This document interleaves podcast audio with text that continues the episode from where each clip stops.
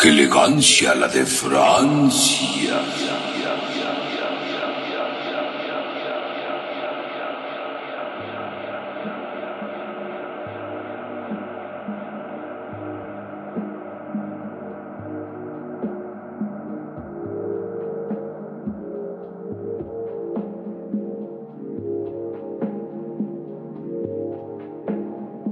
Bienvenidos a su programa. ¡Qué elegancia! La de Francia. Hola. Siento que hoy te faltó punch. Siento que hoy andas como que en la depre. ¿Qué pasó? Estoy en la depre, pero sigo enferma, ya estoy harta. Como pueden ver mi voz sexy gangosa. Sexy gangosa. Sí, es mi voz sexy, como que me está cambiando la voz. Creo que es por la pubertad tardía. ya, ya, ya va a ser más grave, vas a hablar así. Ahora voy a Hola, hablar soy así. Gaby. ¡Qué elegancia! La de Francia. Sería muy padre, estaría muy padre tener la voz De- más ronca. deberías de ir con un doctor Hola. a que te receten paracetamol. a ver Ay, si así te quita un poquito. No.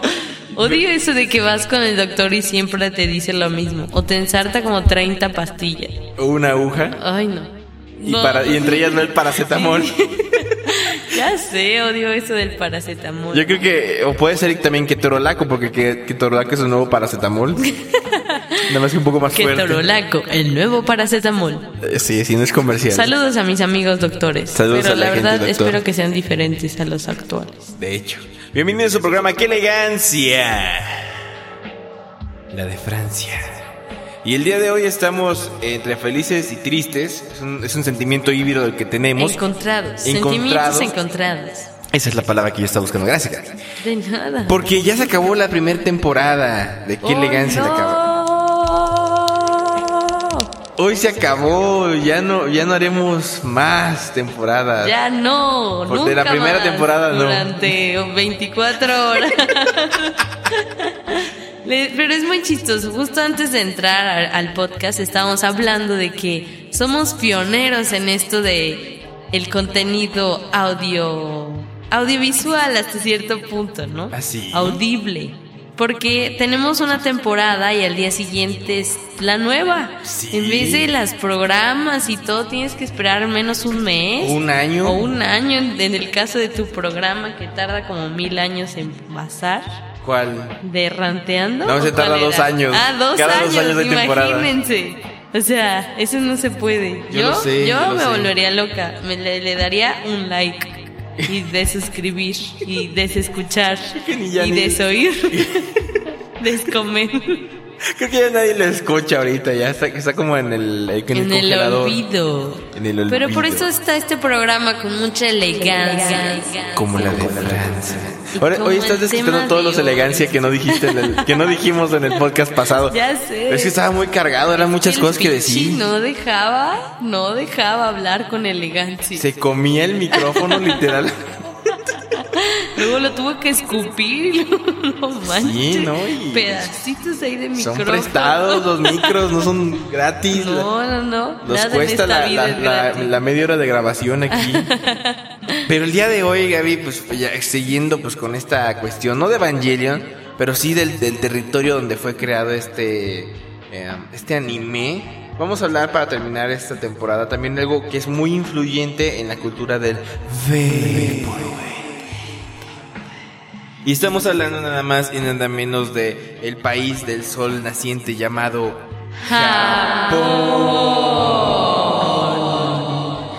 Nippon. ¿Qué pensarán de nosotros en Japón?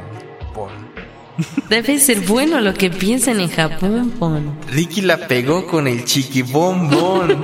Y hasta en Hong Kong se escucha reggaetón. ton. Estúpido. Con este chi- Basta ya. Ay, calle a- 13 nos va a banear esto. Saludos al residente que está bien chida. Pues sí, Japón es una de las cosas muy interesantes en el aspecto del Vaporwave porque de ellos se basan mucho. Así Eh, principalmente, vamos a, a irnos por, por pedacitos, ¿no? Primero, de entrada, la, la, l- ¿cómo se llama? La tipografía, la letra, los kanji. Claro, porque las canciones siempre al final tienen la traducción en japonés. Ah, pues no tanto como traducción. O, hay unos o que algo que ya. complemente también. Y hay unos Porque que- yo pensé que era súper random, que nada más lo ponían como para verse chidos. Pero sí es como una com- complementación, como lo que sigue de su título. Como por ejemplo en Bronco Way, Ajá. la parte que tiene junto de que con kanjis japoneses Ajá. habla sobre el candidato independiente, algo así. Así es. Y entonces por eso me, me recordó eso. Sí, y también, bueno, en el disco de Floral Shop, eh, bueno, muchos discos de, de, de Vaporwave utilizan kanjis en, en lugar de utilizar, pues no sé, este, letra molde, ¿no? La que conocemos, la Letra molde. Bueno, no letra molde, pero. Eso es como cuando te dicen, escriba con letra molde el documento para inscripción. Ay, sí, odiaba eso y no me salía Odio la letra molde. no Que, es- que, que ahorita sería como la Arial, ¿no? Algo así. Sí, esa es la, como la nueva Letra letra, molde. molde. Arial. O Pero Helvética. Bueno, no, Helvética es más hipster. Ajá, totalmente. Sí, pero. pero- Tú te refieres no tanto a la letra molde como tal, sino como a la letra occidental, del alfabeto occidental. Así es, así es, porque la- el, el Les alfabeto traduzco. japonés es más, este, es más grande, tiene es más, más garigoleado. y tiene más elegancia. Como la de Francia. Y ya ni se digas los productos que nos llegan aquí, por ejemplo, bueno, nos llegan los pokis, no sé si has visto un... Sí, los he probado, los pokis, son los muy pokis, ricos, son pero ay, ya también están súper sobrevalorados. Sí, de hecho, el día fui a O sea, Walmart. la gente muy otaku es como, wow. Sí, ya tengo que comprar unos pokis. Pero un día fui a, a Walmart. Y, ¿Walmart? A Walmart. Bueno, a Walmart. Es que fue a Estados Unidos, por eso se vale. Bueno, fui a Walmart. fui a Walmart y me encontré con unos pokis que eran ni siquiera eran hechos en Japón, ya todos los hacen en China o en otros lugares de Asia. Y, este, y costaban igual que los japoneses, estos ya no, ya no me convenía comprarlos así. Donde sí los veo es, por ejemplo, en Liverpool, o Liverpool, como tú quieras decir, porque ya digan la mamanería. En, Liverpool. Li- en Liverpool los encontré y están más caros, están como en 50 pesos una cajita, las normales. ¿Dices que ahí todo es caro? Sí, como el agua fishy. como el agua Fiji. No vamos a decir nada del agua No, nada. Dentro de unos días. ¿O los cacahuates japoneses sí tendrán su origen en, en algo referente a Japón? No lo sé, no lo había pensado. También es una gran pregunta porque yo los veo y son así como tipo casi son Rix, pero pues realmente no sé si alguna vez están basados en algo referente a Japón o, o si se empezaron a hacer así en Japón o por qué se les dirá jap- eh, japoneses, o sea, ¿qué los ven a los japoneses como muy recubiertos de algo? Pues dicen que sí, bueno, que t- tiene que ver más o menos que que tienen que ver porque son este cacahuates japoneses. Y de hecho tú los puedes hacer. Y de hecho en las, en las ¿cómo se llama estas? Bueno, en las abarroteras que le llaman, los Ajá. venden a granel, así Ah, como sí, claro. a morir. Y Saben muy buenos. los comemos Son mis- nosotros. es- eh, aquí, de hecho, en la, en la oficina donde trabajamos, donde laboramos Gabriel y un servidor, eh, pues son nuestro pan de cada día a veces. ¿no? Pero es curioso cómo son cacahuates japoneses y los cacahuates holandeses o cacahuates empanizados, Así es. pero que son muy parecidos y cómo puede ser ¿Qué, qué eh, relación encuentras entre Japón y Holanda? No, entiendo por qué le ponen esas cosas. Pues tendríamos Pero que bueno, preguntar, tendríamos que preguntar más seguido a la gente Sería que otro hace eso. tema cuando hablemos de por qué es ensalada rusa o las enchiladas suizas o cosas así. Ah, o el mole poblano. Algo así. O las empanadas potosinas. Bueno, yo sí sé las empanadas potosinas, luego te explico. Pero hay, hay, hay, hay rumores, hay cosas que, que pasan en Japón que no son ciertas, ¿no? Que, Así que se han creado como que un, un mito. Y pues bueno, hoy vamos a desmitificar un par. Por ejemplo, el mito más famoso que tienen es que si la gente se pone, eh, la gente que está en huelga, en vez de estar en parquearte, se pone a chambear más, más. para que hacer sobreproducción y así este Su forma de manifestarse. su forma de ¿no? manifestarse. Cosa que es totalmente falsa. Falso. ¿Por qué? Porque, bueno, eh, eh, chéquense, eh, Kirain es un, hay un blog que se llama Un Geek en Japón, está muy bueno, en el cual dice, no, la, la- la gente, la verdad, en verdad sí se protesta y todo, y los ves con sus pancartas y todo el show. Porque al final es- el ser humano siempre va a ser igual en todos lados. Así es. Como en su esencia. Así- Pero también hay otro mito que es como muy común de tener a los japoneses casi como máquinas, como robots. Rabats, así como si fueran perfectos y súper brillantes con un coeficiente intelectual elevadísimo. Y al final, pues realmente lo que tienen es que son mucho más disciplinados. Eso sí. Yo estaba viendo un día un video de un tipo que tiene un, un papá japonés, su mamá es latina, Ah. y entonces como, como lo siempre lo tipificaba, ¿no? Cuando estaba aquí decía, no, pues es que tú eres japonés, debe ser el más listo, y cuando se fue allá era así como, no, pues latino y todos los estereotipos que conlleva un Yo latino. también vi ese video. Sí, está muy vez. Chido. está y al final el vato decía que realmente la única diferencia y lo que los hace ser del primer mundo es que, por ejemplo, él estaba en su salón y todos echando relajo, pero entraba el maestro y era así como nadie hablaba y todos en su silla, todos limpios. Así es, Y yo creo que es. esa forma tan sistemática de hacer las cosas es la que los ha llevado a ser esa potencia. Claro, desde luego. Porque incluso no es que sean como los más brillantes y hasta ellos mismos lo dicen, ¿no? no es que somos los más inteligentes, pero podemos copiar algo y hacerlo mejor. O sea, porque ellos muchas veces han hecho ese ejercicio de estar imitando productos o imitando bienes, servicios de otros países como Estados Unidos, pero los hacen incluso mejor. De hecho. Ay, ay, ajá. Ajá, no, iba a decir que incluso en esta parte del anime son realmente una potencia así para Claro, pues es que es un- su primer producto de importación. de exportación. De exportación, perdón, importación es otra madre, sí, cierto. No, de exportación, porque, pues imagínense, pues cuántas, cuántos animes no llegan, pues al, al mes o al día y cuántos no se siguen eh, produciendo. Ustedes entren a crunchyroll.com, que es una página que se, es como el Netflix del anime. Y cada, cada verano, cada temporada, siempre hay animes nuevos. Siempre, siempre, siempre. Y a los que les va bien, hacen temporadas. Y a los que les va mucho mejor, hacen películas. Por ejemplo, Evangelion. Así es. O, o Dragon Ball, Dragon o Ball, Pokémon, Pokémon, o lo que, lo que ustedes quieran, ¿no? Digimon. Digimon también. Pero no, otra de las cosas importantes que otro mito, ya que andamos con esto de, de los mitos y ritos, es de que en Japón hay máquinas. Sabemos que hay máquinas expendedoras, ¿no? Que te dan el chesco y demás, ¿no? Claro. Que hay una en cada esquina, pero que hay máquinas donde venden calzones usados de chicas. no manches. Exactamente. No había escuchado ese mito. ¿Y es falso o verdadero? era medio falso y medio verdadero. O sea, era un híbrido. Porque sí existieron, pero no es de que existan ahora, porque ahora están reguladas y pues ahora son delito y todo el show, ¿no? Ajá. Y este existen unas, pero que simulan que es un calzón usado, pero es una simulación, no es que realmente estén usados, sino que es como que Porque sí es un fetiche para ellos, ¿no? Sí, otra cosa, pero hay cosas muy curiosas. Por ejemplo, son potencia en subgéneros de pornografía, por ejemplo. Son buenos, son, son, y, y el problema que yo veo muy interesante es que, a la parte de ver los videos de Japón, los genitales están censurados.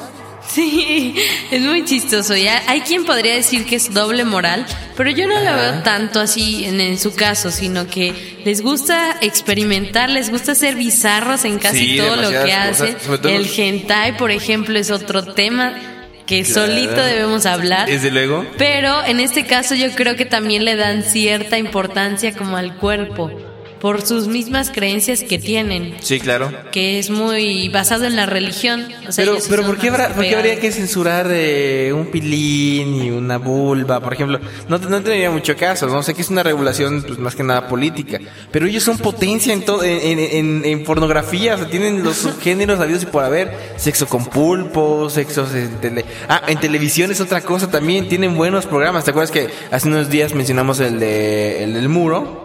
Ajá, Que claro. pusieron algo con el muro. También tienen Que concursos está basado en ellos. que ¿no? tienen concursos muy bizarros los japoneses, de- en los cuales hay uno que me encanta que se llama No, no te rías, en, en el cual básicamente te ponen, tú estás en una situación normal, estás en la escuela, Ajá. pero te ponen elementos para que tú, tú te rías a propósito.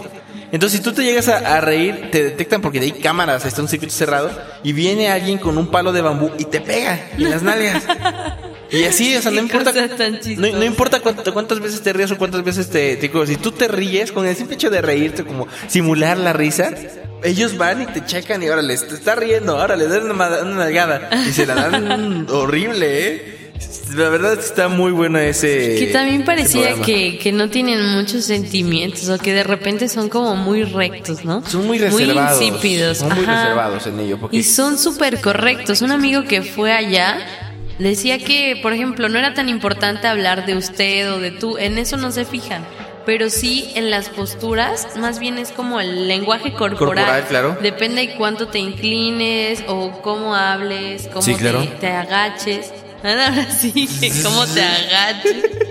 No por ser agachón, sino porque así es parte de su cultura. Claro, desde luego. Incluso vi una nota igual de, no recuerdo a qué compañía, pero que después de haber hecho como un fraude, se disculparon y, y entonces se agacharon, pero casi hasta el piso los, los Sí, directivos. sí, claro. Es que hay- Y hay entonces maneras fue- en fue- es muy padre ver eso, ¿no? Porque aquí realmente no se acostumbra.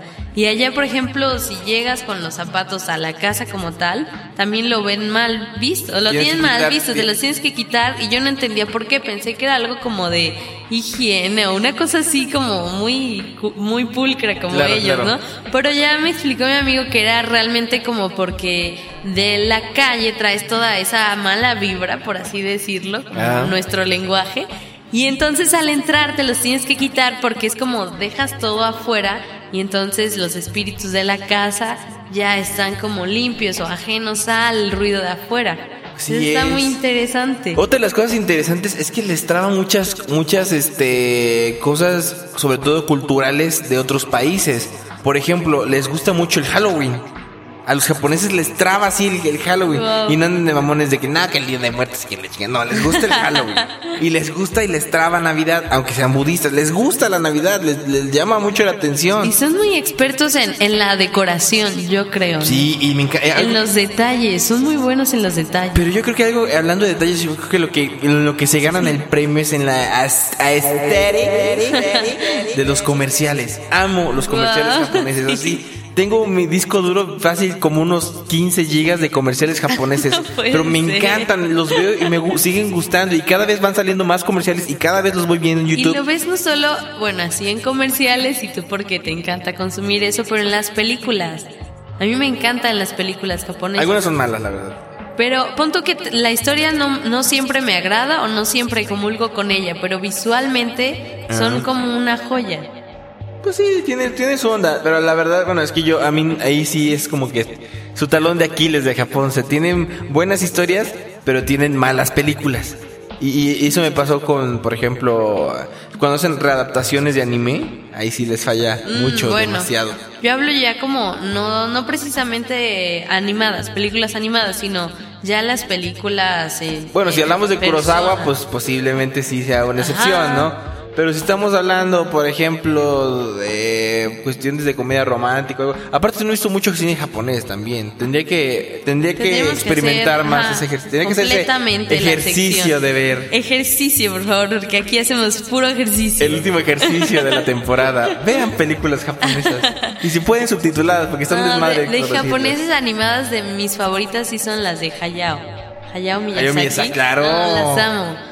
La, creo que la que más, de las que más me gustan es la del Castillo Vagabundo. Ajá. Porque igual la estética es preciosa. Hay mich- muchísimos detalles en la comida, se te antoja todo. Bueno, a mí se me antoja Sí, todo. es que se vayan a En los colores, las guerras, en todo el, mo- todo el momento está súper padre. Y lástima que ya se retiró igual. Sí, es muy triste. Pero y fíjate su última producción, perdón que te interrumpa, también me gustó mucho. La, La de, de, cuan- la de Caseta Shun. Ajá, de cuando bueno, se el viento se levanta el levanta. viento, ajá, algo así. Ah, está bueno. Está bien padre y es como también medio tristona, pero siento que fue una buena pieza para retirarse. Y aparte, si te das cuenta, eh, les ves del otro lado, del otro lado de cómo pensaban los japoneses en la Segunda Guerra Claro. Mundial, que es una, una- un pensamiento que nosotros no teníamos, porque bueno, si ustedes saben, Japón fue aliado de Alemania. Y entonces, pues, obviamente, y de Italia me parece. Y ellos se encargaban de hacer los, los, los aviones para, para combatir. Y bueno, se me hace muy padre eso, ya hablando de la guerra, cómo nacen de las cenizas. Después de lo Sí. Hiroshima y Nagasaki, ¿Cómo es. pueden volver a ser potencia y les vale madre todo? Y no nos vayamos tan lejos. Y siguen. Ajá. Y no nos veamos tan lejos. eh, cuando fue lo del, lo del terremoto claro, en Japón. del tsunami, ¿no? Y el tsunami. Es que hubo dos, un terremoto y un tsunami. Pero no tardaron nada en levantarse, al No, contrario, se organizaron, es- fue más es rápido. esas civilizaciones ejemplo en cuanto a producción y en cuanto a como la perfecta maquinaria para poder salir adelante. Y, y ahora hablamos de algo que me encanta mucho, que es la música.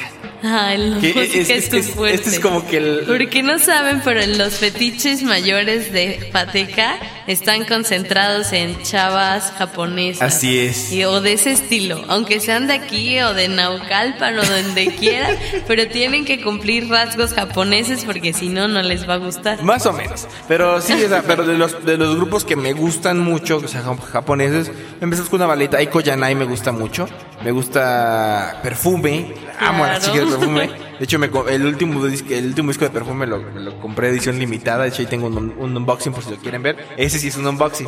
No es un Canaxi ni nada por el estilo. Y también eh, Keri Pamiu Pamiu, Capsule, que también me compré esos discos, que, que a mí también. Y muchos, muchos grupos que puedo mencionar, pero pues bueno, si les los menciono mejor haría un podcast especial de música japonesa.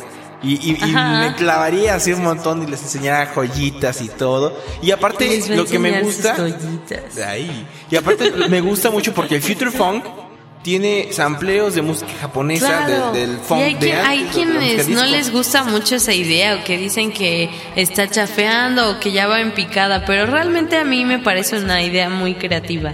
Pues porque sí. siento que lo japonés ya es como algo masivo y como es algo como el baúl de los recuerdos que todo el mundo puede llegar a él. Así es, y ya no hablamos ni de los dulces tradicionales, y ya no hablamos de, de muchas cosas, pero tratamos de englobarlo en este pequeño podcast, que ahora sí que es especial, porque ya es el final, Ay, ya nos vamos muy ahí. especial. Que de hecho ya nos tenemos que ir en este programa. Gaby, ¿algo más que quieras agregar en este triste programa? En este triste programa del adiós, solo quiero agradecer a todas las personas que han estado al pie del cañón, todos los días escuchándonos, o al menos no todos los días, la mayor parte de. Y bueno, ahorita no tengo los nombres exactos, pero les agradecemos mucho este mes y bueno, es el primero. Gracias por estar aquí, gracias a Sentidos Apuestos, gracias a Latin Wave y a todos los medios, a Suri por A ejemplo, que siempre han estado ahí, que siempre nos mencionan, nos recomiendan o simplemente nos escuchan y pasan un buen A rato. Mariela Bello, porque ya le hacemos justicia en el último programa. en el para último programa, Mariela Bello, te amamos, fan número uno. Ella sí tiene mucha elegancia. Como la de Francia. Pues muchas gracias por estar en esta primera temporada. Nos vemos en la segunda temporada próximamente. Próximamente tal vez se sorprendan de la rapidez. O sea, como que en 24 horas regresamos. Pero la verdad es que, Gaby, me la pasé muy bien platicando contigo. A mí yo también, ¿sabes? Y me han gustado estos temas. Incluso si ustedes tienen recomendaciones de nuevos temas, Háganosla. Hoy abrimos el micrófono para que nos digan qué tema les gustaría tocar. Así es, y, y de hecho lo podemos eh, eh, reagendar y ponerlos al principio. Nosotros nos acomodamos, ese no es el problema. El chiste es que ustedes pues tengan eh, pues ganas de escuchar de su tema y hablar de qué podemos hablar, o sea, para que, para que también nos pongan a prueba de que tenemos como que vasto conocimiento de muchas cosas, aunque no sea cierto. Pero bueno, sí. pues muchas gracias por todo. Y nos vamos a despedir con una rolita que no sé si sea exactamente japonesa. Pero es ah, future punk. Claro, entonces tiene mucho que ver con el tema y con el día de hoy. Así que vamos con que Es esto. un martes con mucho pan. Este es de Valence, se llama Psst, Whatever, Así justamente. así se llama. Whatever. Y lo vamos a escuchar aquí en tu programa. ¡Qué ¡Qué elegancia! La de Francia.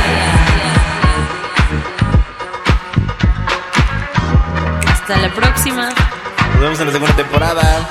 Ay. muy pronto.